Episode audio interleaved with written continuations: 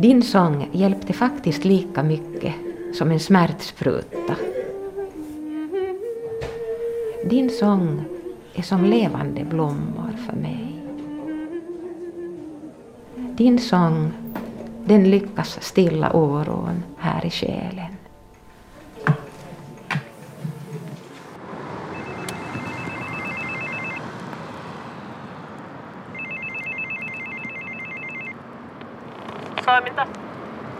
Niivikelius Ylestä, hei. Hei. Olen tulossa Anna Brymmeriä tapaamaan. Joo, mä tuun hakea sut siitä alhaalta. Kiitos. Terve. Terve. Tervetuloa. Kiitos paljon. Käsi vesi. Joo. Mennään tuohon meidän päivätoimintaan, niin Anna on siellä. Hienoa. Hej. Tyylikäs. Välkommen till Dokumenterat med programmet Jag sjunger bara för dig. Tillsammans med sjukhusmusiker Anna Brummers sång I livets slutskede. Joo, otetaan sitten täältä ensin Maija. Jag möter människorna, det vill säga patienterna, genom sånger. Det är sångerna som bidrar till den här, så att säga, den här beröringen. Och det sätter igång någonting som jag tror att det är gott i, i den människa som, som lyssnar. Så det är ett möte det är frågan om. Musiikkikohtaaminen kallar man det på finska. Ja heitsan, heitsan. Me ollaan tässä lauleskeltu vaan ja No niinpä tietysti. teidän kuva. Mä tästä siirryn pois, niin Anna pääsee tähän estraadille. Hauskaa hetkeä teille. Jos No niin. Mä aloitan tänään sellaisella jutulla, että katsotaan, että muistammeko siitä laulusta jotain. Siksi on mä suruinen, kun sua nyt muistelen. Niin paljon meni kanssas kaunista pois. Aivan ihana te lauloitte mukana. Siis minä näen teidän kasvoista, että laulatte täysillä. Att arbeta som sjukhusmusiker i dagens Finland innebär ett pussel av uppdrag för många olika arbetsgivare. Och ingenting verkar vara självklart gällande allt från lönen via bidragsansökningar till vem som tar emot. Och det i synnerhet nu så här mitt i en pandemi. Men för Anna Brummers del upptar arbetet vanligtvis nästan hela hennes arbetstid.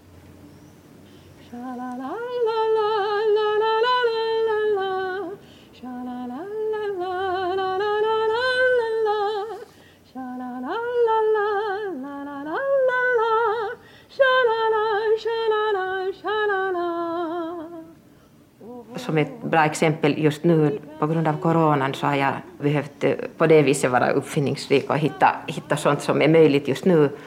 Och, och ett exempel på det är det jag gör just nu på Tölön seniorikeskus där jag träffar seniorer virtuellt med virtuella träffar i grupp. Så att sånt här kommer där vid sidan om då när det här arbetet inom den palliativa vården ligger lägre. Kauniimpaa voi olla päällä maan. Kumpa naisen kerran tuon saada voisi, muuta koskaan mies ei toivoa vois. Palliativ vård är då den vård där man strävar efter smärtlindring för den som vårdas. Anna Brummer, som har fått sin utbildning vid Sibeliusakademin, berättar att vårdinstanserna förhåller sig olika restriktivt till sjukhusmusikverksamheten just nu. På Terhohemmet har den till och med helt satts på paus. Och det var just Terhohemmet med sin vård i livets slutskede som Anna Brummer kontaktade år 2015. Det att de svarar positivt öppnar möjligheterna vidare, berättar hon. Tidigare hade hon i över 20 år haft hand om baby och knatterytmik i Matteus församling och redan där insåg hon musikens möjligheter som medel. tästä innostunut. Joo. Suurkiitokset tästä yhteisestä hetkestä Maija ja Ulla ja Jorma. Kiitos Tika-. Joo, kiitos, kiitos. Mukavaa jatkoa. Hei hei. Hei hei. Eh, du har ju tystnadsplikt förstås, men för att få en klarare bild ändå av vad du möter, kunde du berätta om sådana gånger som kanske du har stannat extra kvar i ditt minne? Och vad det är som den som är där behöver? Jag lär ju känna då en patient som ligger inne länge. Så när det föds ett sånt här förhållande mellan mig och hen så blir det ju också liksom en förväntan, någonting som patienten kan se fram emot. Och just nu tänker jag på en sån patient som bar en stor ängslighet inför allt som hen skulle möta. Och då blev det så att den här patienten blev väldigt fäst vid de olika musikstilarna som jag bjöd på. Och, och musiken hade en viktig roll i hennes liv.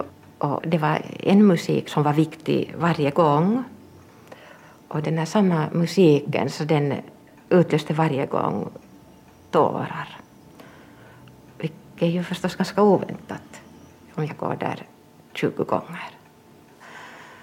Och då blev det en gång som jag frågade vad tänker du när, du när jag ser dina tårar rinna? Så sa hen att, att tänk att du sjunger för mig. Att det att, att hen blev sedd, att jag riktade min sång till henne var någonting som berörde henne så djupt. Hen hade hört den musiken i ett, ett sånt livskede livsskede då hen var särskilt sårbar. Och hen hade i det livsskedet upplevt väldigt stor liksom, skönhet i den musiken. Men hen njöt otroligt mycket av väldigt många olika stilarter. Att det var allt från medeltida ballader och sånt där ända till allt från barockmusik till Juice Leskinen och Cat Stevens och Beatles och Anna Puu var en som hen gillade särskilt.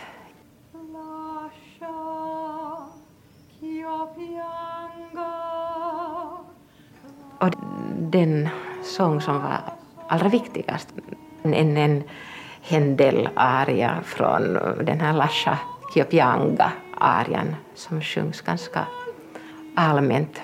Den var allra vackraste hon visste.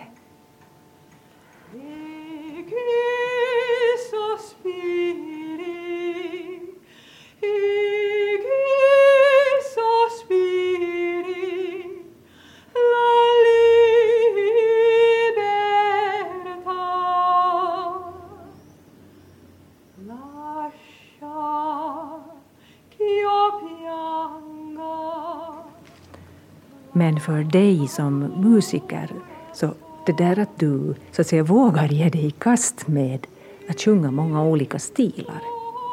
Hurdan är den här utmaningen för dig? Utmaningen har känts väldigt stor, men jag har antagit den. Det är så att som född på 60-talet så vi har en klassisk musiker och sångarutbildning. Och det har i allmänhet ansetts hela mitt långa liv att man ska hålla sig inom sin genre och man ska göra bara det, det man kan.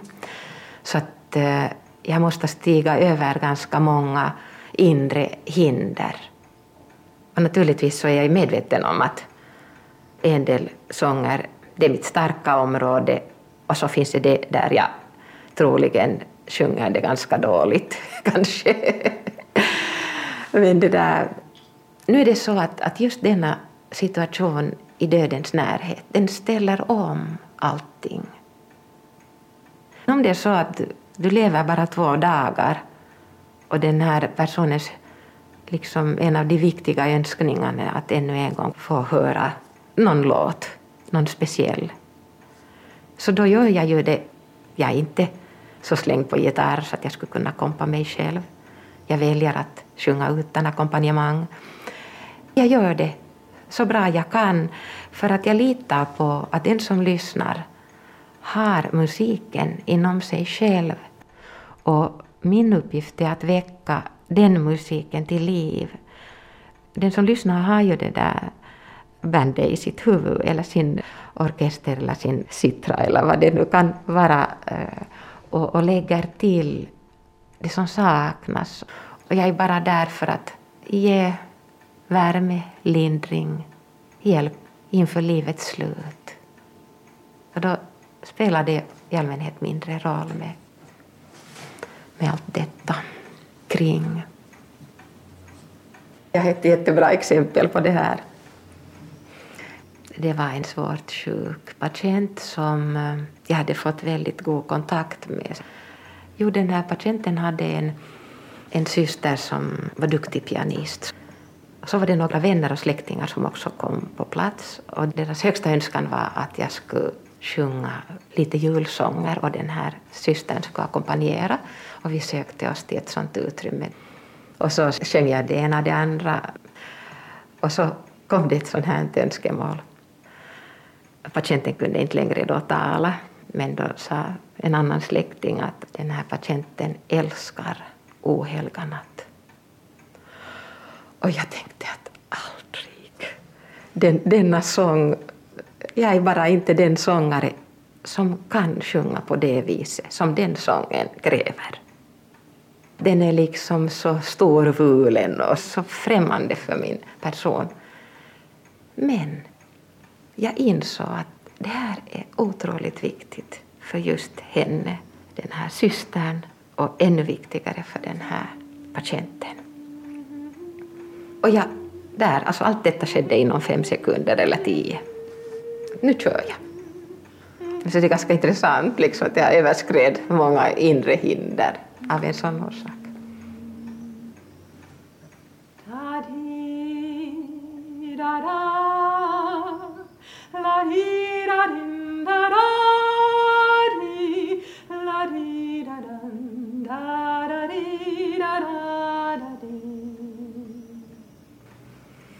Jag småler för att jag kommer att tänka på en underbar kvinna som hon var över 90 och hon var väldigt mager. Hon hade väldigt uttrycksfullt ansikte. Och när jag kunde tilltala henne på svenska, det var troligen namn eller så, att jag frågade henne, så vaknade hon liksom på något sätt till liv när jag talade svenska till henne. Och så var det en gång jag sjöng Sov du lilla videung för henne. Och jag kommer ihåg hur hon, hon liksom kröp ihop som ett litet barn i sin fosterställning. Och hon bara ryste av vällust i den där. Hon var så lycklig. Det var, det var helt otroligt att hur mycket det betydde att hon fick en barnsång på svenska. Och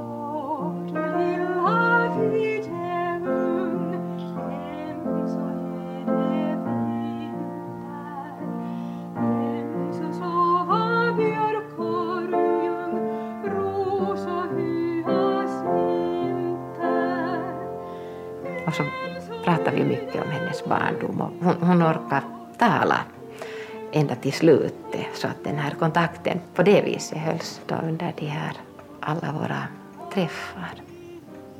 Men det var helt underbart att se en typ 97-åring liksom själva av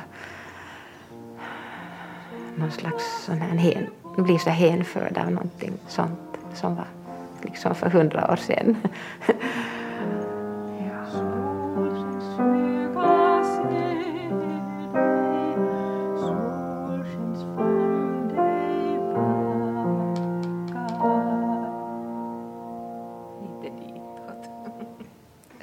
Grund av coronan, så det här som jag älskar, så mina sista möten med patienter på riktigt, face to face, har försiggått ungefär första veckan i maj. Mm, på Storkärrs sjukhus i Helsingfors där jag har då jobbat i fyra år. Så där kan jag fungera som sjukhusmusiker. Men i och med just att det sjungande anses liksom mera smittosamt än då andra musikformer. Så mitt sätt att jobba just, just nu är så att jag spelar piano i dagsalen och den musiken den hörs i korridorerna. Men jag ser inte den jag spelar för. Jag kan inte reglera det jag spelar. Jag kan alltså inte kommunicera med patienterna som det är just nu på grund av corona. Och det har jag saknat väldigt mycket.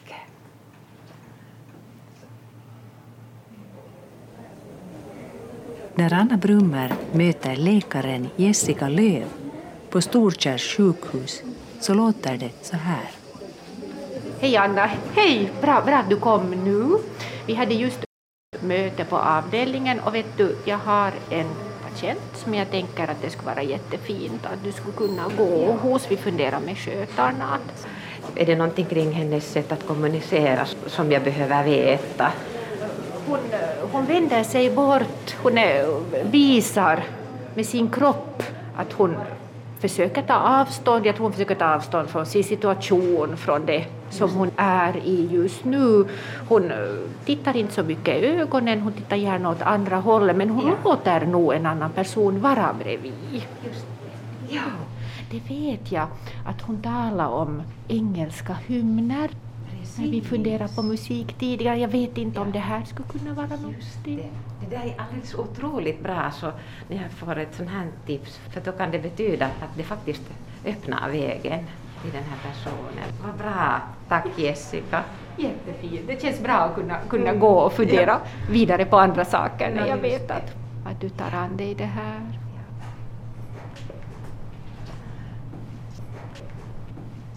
Tänker speciellt på en, en manlig patient som...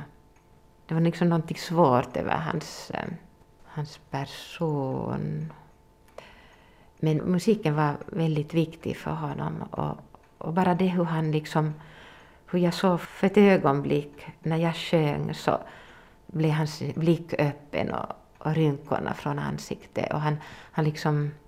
Eh, alltså jag tänker honom så här sittande nu, att han, när han började lyssna så satt han händerna så här i famnen och, och, och började liksom långsamt att vagga.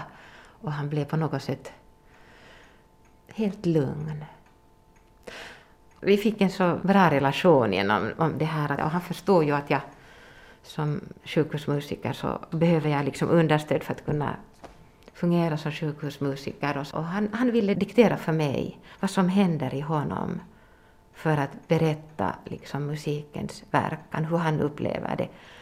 Han, han menar att han upplever musiken att den är sån här purpurröd, lila, som omger honom på ett gott sätt när jag sjunger.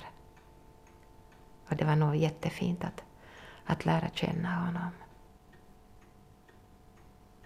Särskilt i början när jag var sjukhusmusiker så så var det väldigt betydelsefullt att skriva upp det, hur patienterna tackar mig. De som tackar mig. Och betecknande är ju förstås det att ofta är det väldigt till synes liksom mycket små saker som betyder oerhört mycket. Så att när jag då samlar en massa sådana här repliker har jag nu skrivit så här. Din sång hjälpte faktiskt lika mycket som en smärtspruta och följande. Din sång är som levande blommor för mig. Känslorna kommer till ytan på ett tryggt och bra sätt.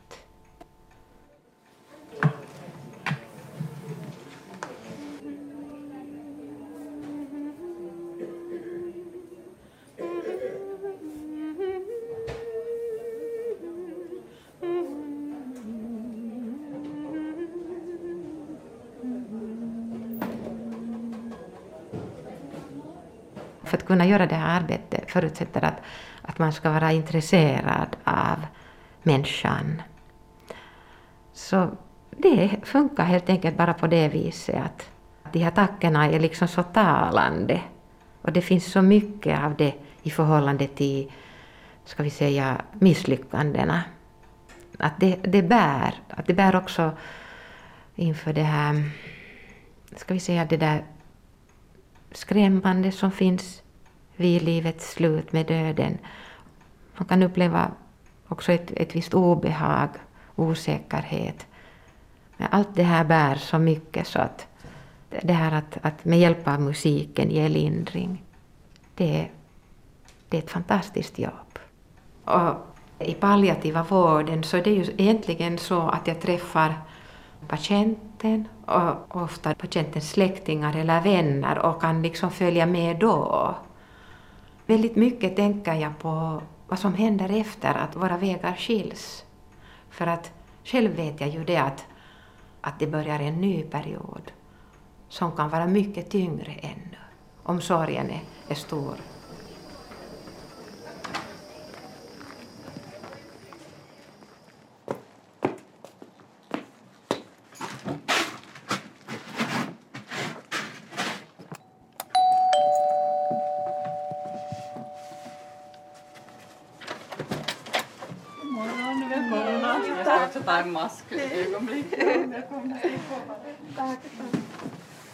Nu ska sjukhusmusiker Anna Brummer återse Johanna Björksten. Johannas mamma, Irmelin Salonius, hade velat höra Annas sång år 2016 på Terhohemmet. Men efter bara fyra dygn där dog Irmelin, Ninne, utan att de hann träffas. Istället mötte Anna då Irmelins dotter Johanna och hennes två bröder. Mamma då redan liksom, hon var i kistan och, och så här. Och det kändes ju jätte, jätte, jättesorgligt och, och svårt och lite skrämmande också. För att jag har nog inte på det sättet sett så många döda ens i mitt liv och, och det där desto med en så, så viktig person. Och, så att jag kanske gick dit lite med sådana ganska skrämda känslor och, och tänkte att det kommer att bli ganska karigt, eller hur ska man säga, på något ja. sätt att vi bara går dit och, ja. där ligger hon. Men att sen just allt det här som, som du kunde, kunde bidra med så blev det ju ett otroligt vackert men sorgligt minne. Att ja. det var aftonens sång som du sjöng och spelade och sen var det, säg nu på nytt vad den andra hette. Det var, grip du mig helige ande. Grip du mig helige ande, precis. Mamma hade ju planerat sin begravning väldigt långt. Och det kändes lite kanske makabert att, att sitta där med henne och lyssna på när hon planerade sin begravning. Men, men samtidigt kändes det också att så här kommer det att gå att, att det är jättefint att allt får gå till just som hon vill ha det. Det underlättar också jättemycket. Ja. Det är väldigt fint om man vet vad som var viktigt och, och nära för henne. Eller för den som just precis är borta. Ja, det kändes ju att man hade känt den andra blev väldigt bra och att ja. det känns att det har varit bra att prata om allt det där. Ja. Så är det klart sen. Ja. ja. Det är nog ett fantastiskt arbete du får göra och säkert ja, känns det tungt för dig eller på något sätt kan man vänja sig vid de här svåra mötena eller kanske människor som har så mycket sorg och svåra situationer. Det, det, det är någonting jag inte riktigt förstår. Att hur funkar det hos mig att det jag menar, jag ser ju din sorg just nu också i dina ögon. Och, alltså, det, det känns bara så bra det att det här som har hänt är så betydelsefullt. Att det liksom det uppväger det där svåra. Jag förstår. Ja. ja. Och just när du kan tillföra så mycket, ja. mycket så det där, jag kan tänka mig att det också är så väldigt på något sätt belönande eller på något sätt att man förstår att hur viktigt det är för de andra. Ja, ja. Att, att jag råkar vara så funtad att, mm. det, att det ger mig mycket.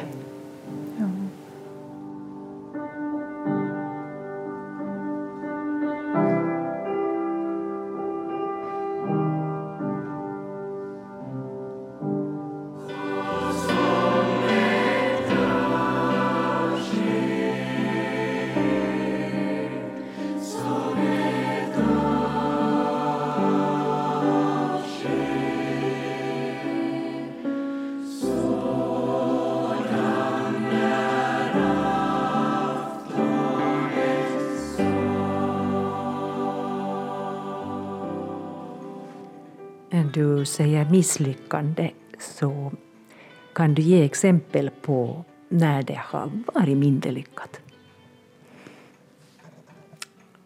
Ibland kan man ju hänga sig upp på att man inte att jag inte hittar den sången som personen önskar eller att man tog fel.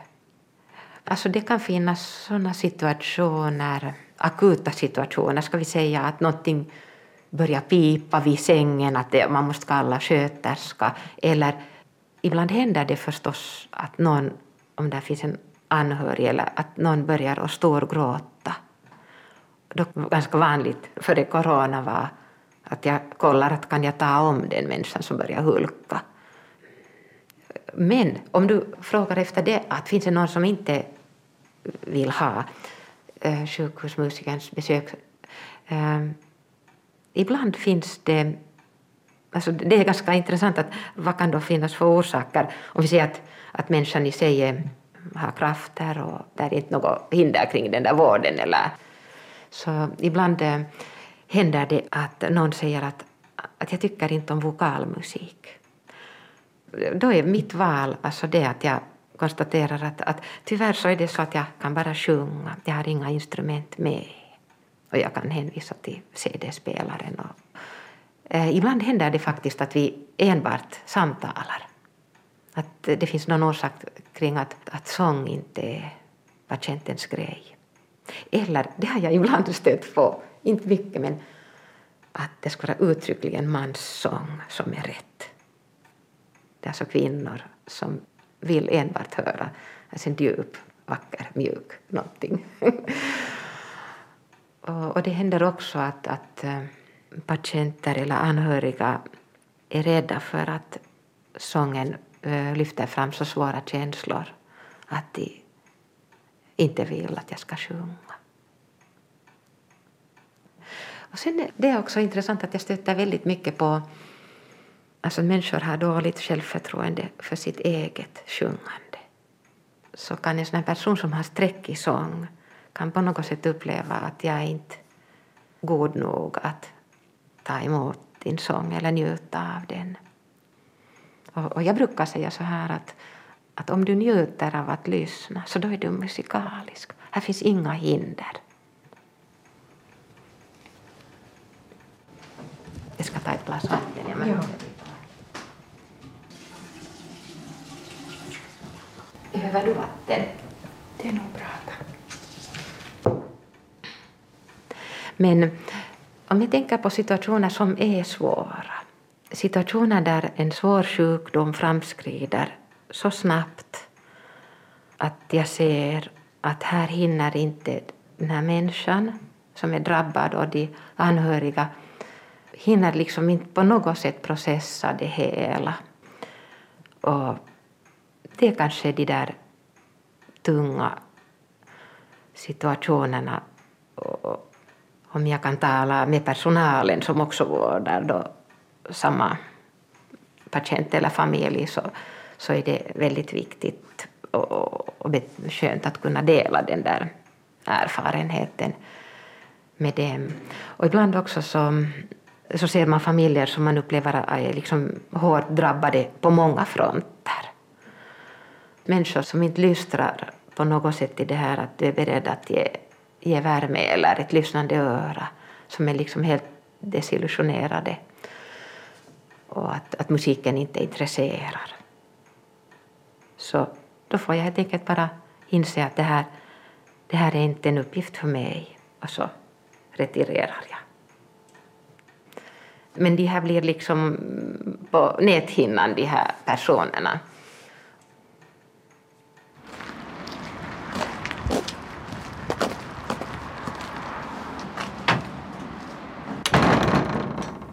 Anna Brummer går in på Koteateri i Helsingfors centrum. Moikka Helena. Moi. Moi Anna. Tässä on tuota, Jaana Taskinen ohjaaja. Hei. Men hur kom det sig att det blev en föreställning kring det här också, som du har skrivit, Elämän rajalla vid livets gräns? Det är förstås ett lyckoskott, eller vad man ska kalla det, att det blev möjligt. Men ehm, efter varje arbetsdag, så, då i början, så skrev jag om det patientmöte som liksom mest talade till mig. Och när jag samtidigt var med i en playback-teatergrupp så föll bitarna på plats. En av skådespelarna där, Helena Ryti, en av mina handledare, så hon sa att hon är jättetänd på det här.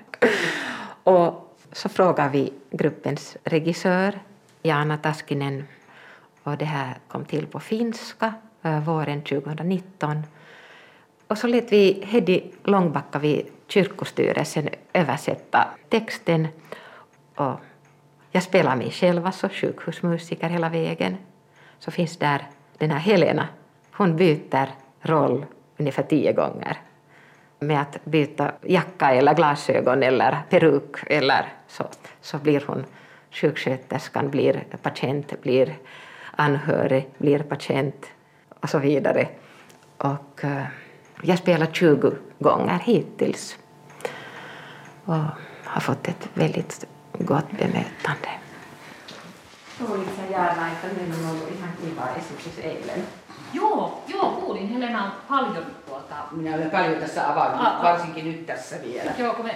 En patient som vaknar till liv, han kan bara röra på fingrarna. Men på scenen så ser man vad som händer i honom genom musiken. Och en patient med väldigt stora smärtor och frågan om vad som finns bakom döden. Jag har där några färggranna berättelser ännu till. Ja. Elsike. Hej Eva. Ska jag kalla på sköterskan? Hon var redan här och det ska bli bättre om en stund. Jo, ehm, eh, hur ska vi göra? Vill du att jag ska sjunga i, idag? Nej, nej, nej, nej. Skulle vi kunna prata? Absolut, det, det kan vi naturligtvis. Ah, ah, ah. Hur länge ska det här riktigt hålla på? Det, det är svårt att säga. Och vad finns där sen på andra sidan? Vet du, Eva? Jag, tänk, jag tänker att där finns inga smärtor, där finns ingen plåga. Jag tänker att man har det gott där. Får jag nu säkert all smärtlindrande jag behöver? Det får du alldeles säkert. Det kan de på den här avdelningen. Anna, mm, Anna, kan du sjunga i alla fall? Självklart.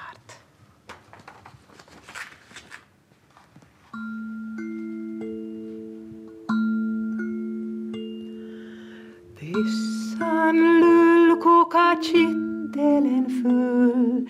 Där blåser tre vindar på haven. Pyssan lullkokar kittelen full. Det blåser tre vindar på haven. På stora ocean, på lilla Skagerrak och långt upp i Bottniska viken.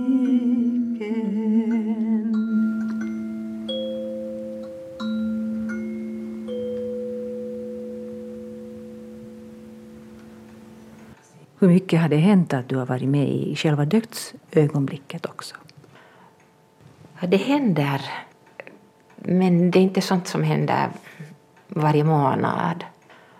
Ibland kan det ju sker då när enbart en anhörig är på plats. Ibland är- är alla på plats och det kan vara liksom mödosamt då när, för den döende. Men jag har aldrig varit med om en, en obehaglig eller ett svårt dödsögonblick.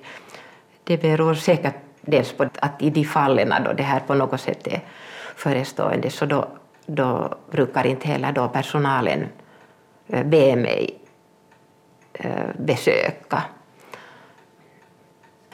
Inte för att jag känner till hur det såg ut för 20 och 30 år sedan men min, min allmänna uppfattning är att, att döende ser väldigt mycket skonsammare och lugnare ut i våra dagar. Man har gjort mycket eh, med hjälp av smärtlindring och det finns stor skicklighet på många håll. Men eh, just det där dödsögonblicket, att om du kommer så att personen där är ganska nära döden och eh, min bild av det är att det är ett arbete på sätt och vis som man utför. Eh, så hur kan du veta att du inte stör det arbetet?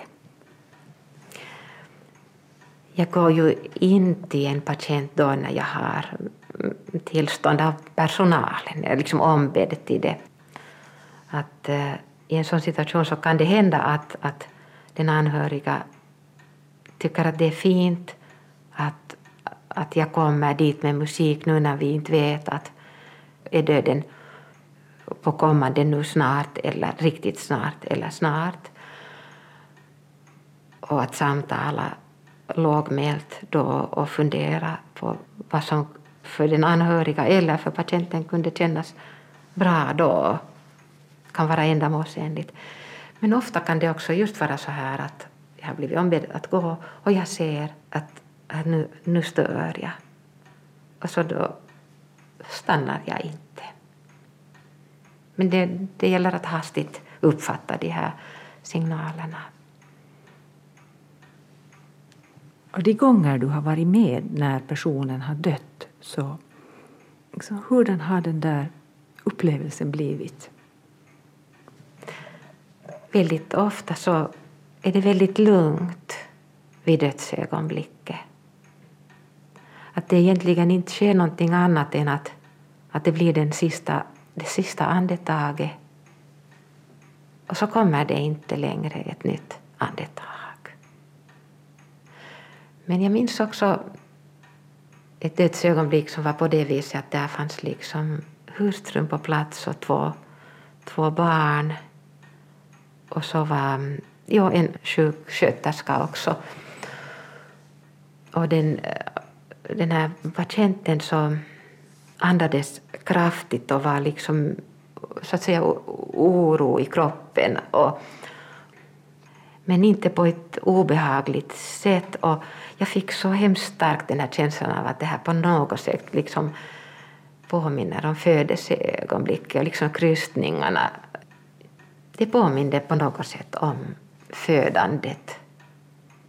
Och sen den där liksom, det där lugnet efter när hans kropp blev liksom stilla.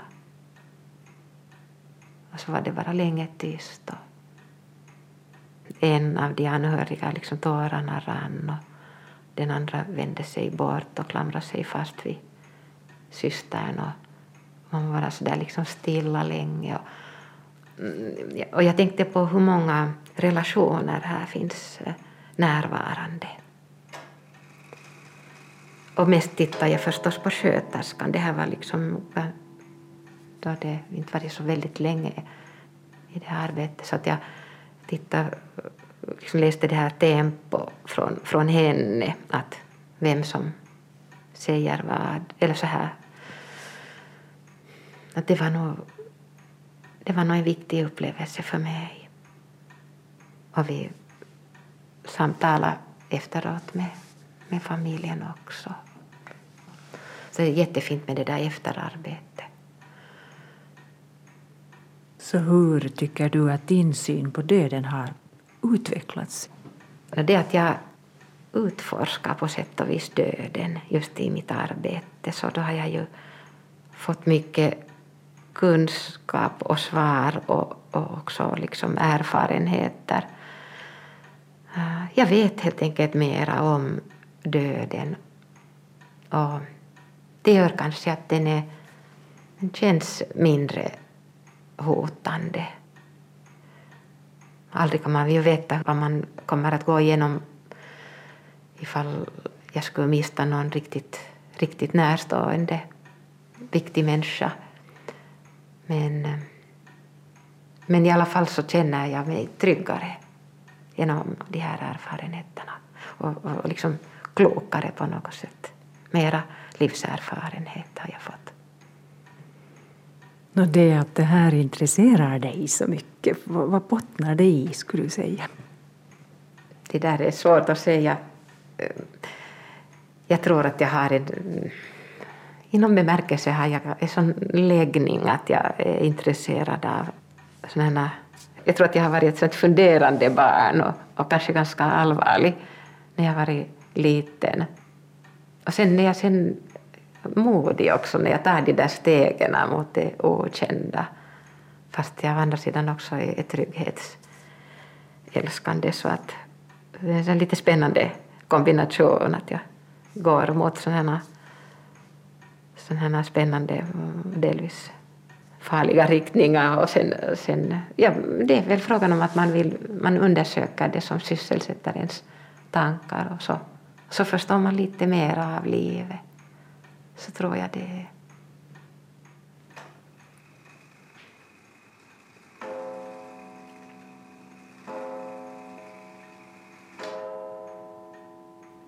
Vilken eller, eller vilka sånger skulle du själv välja om du visste att du snart ska dö? Det är hur jag upplever hurdant mitt psyke ser ut då. Det, det kan jag inte heller veta hur mitt inre förändras om jag, om jag lider av en och hur det ändrar på mina behov och så här. Men om jag ändå tänker på vilken musik för mig som inger liksom en speciell trygghet så... För mig är det kanske ännu viktigare att den som framför musiken är, är varm och trygg och närvarande och öppen och kommunicerande. Och den musiken som betydde väldigt mycket för mig i ett sorgarbete för 30 år sedan var Henry Purcells Didos eh, Lament, alltså klagan ur Dido och Eneas. Den har en sån där märklig stämning för mig som jag förknippar med döden. Och den har varit en jättestor tröst. Men då skulle jag förstås vilja ha en underbar orkester också.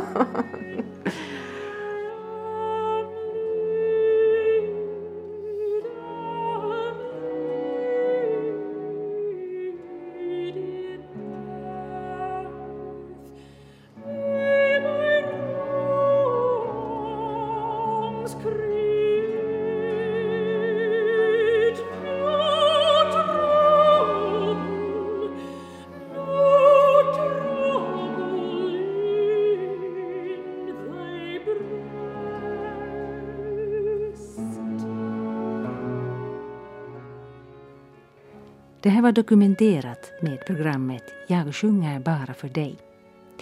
Vi fick följa Anna Brummer under hennes arbete som sjukhusmusiker i Helsingforsregionen. Bland dem Anna mötte kan nämnas medverkande i Tölön Seniorikeskus, Tölö Seniorcenters distansmusikstund. Läkaren Jessica Löv på Storkärrs sjukhus, Johanna Björksten, anhörig och skådespelaren Helena Ryti. Ljuddesignen var Jyrki Häyrinens. Producentskapet Staffan von Martens. Och det här var ett program av mig, Mi Vegelius.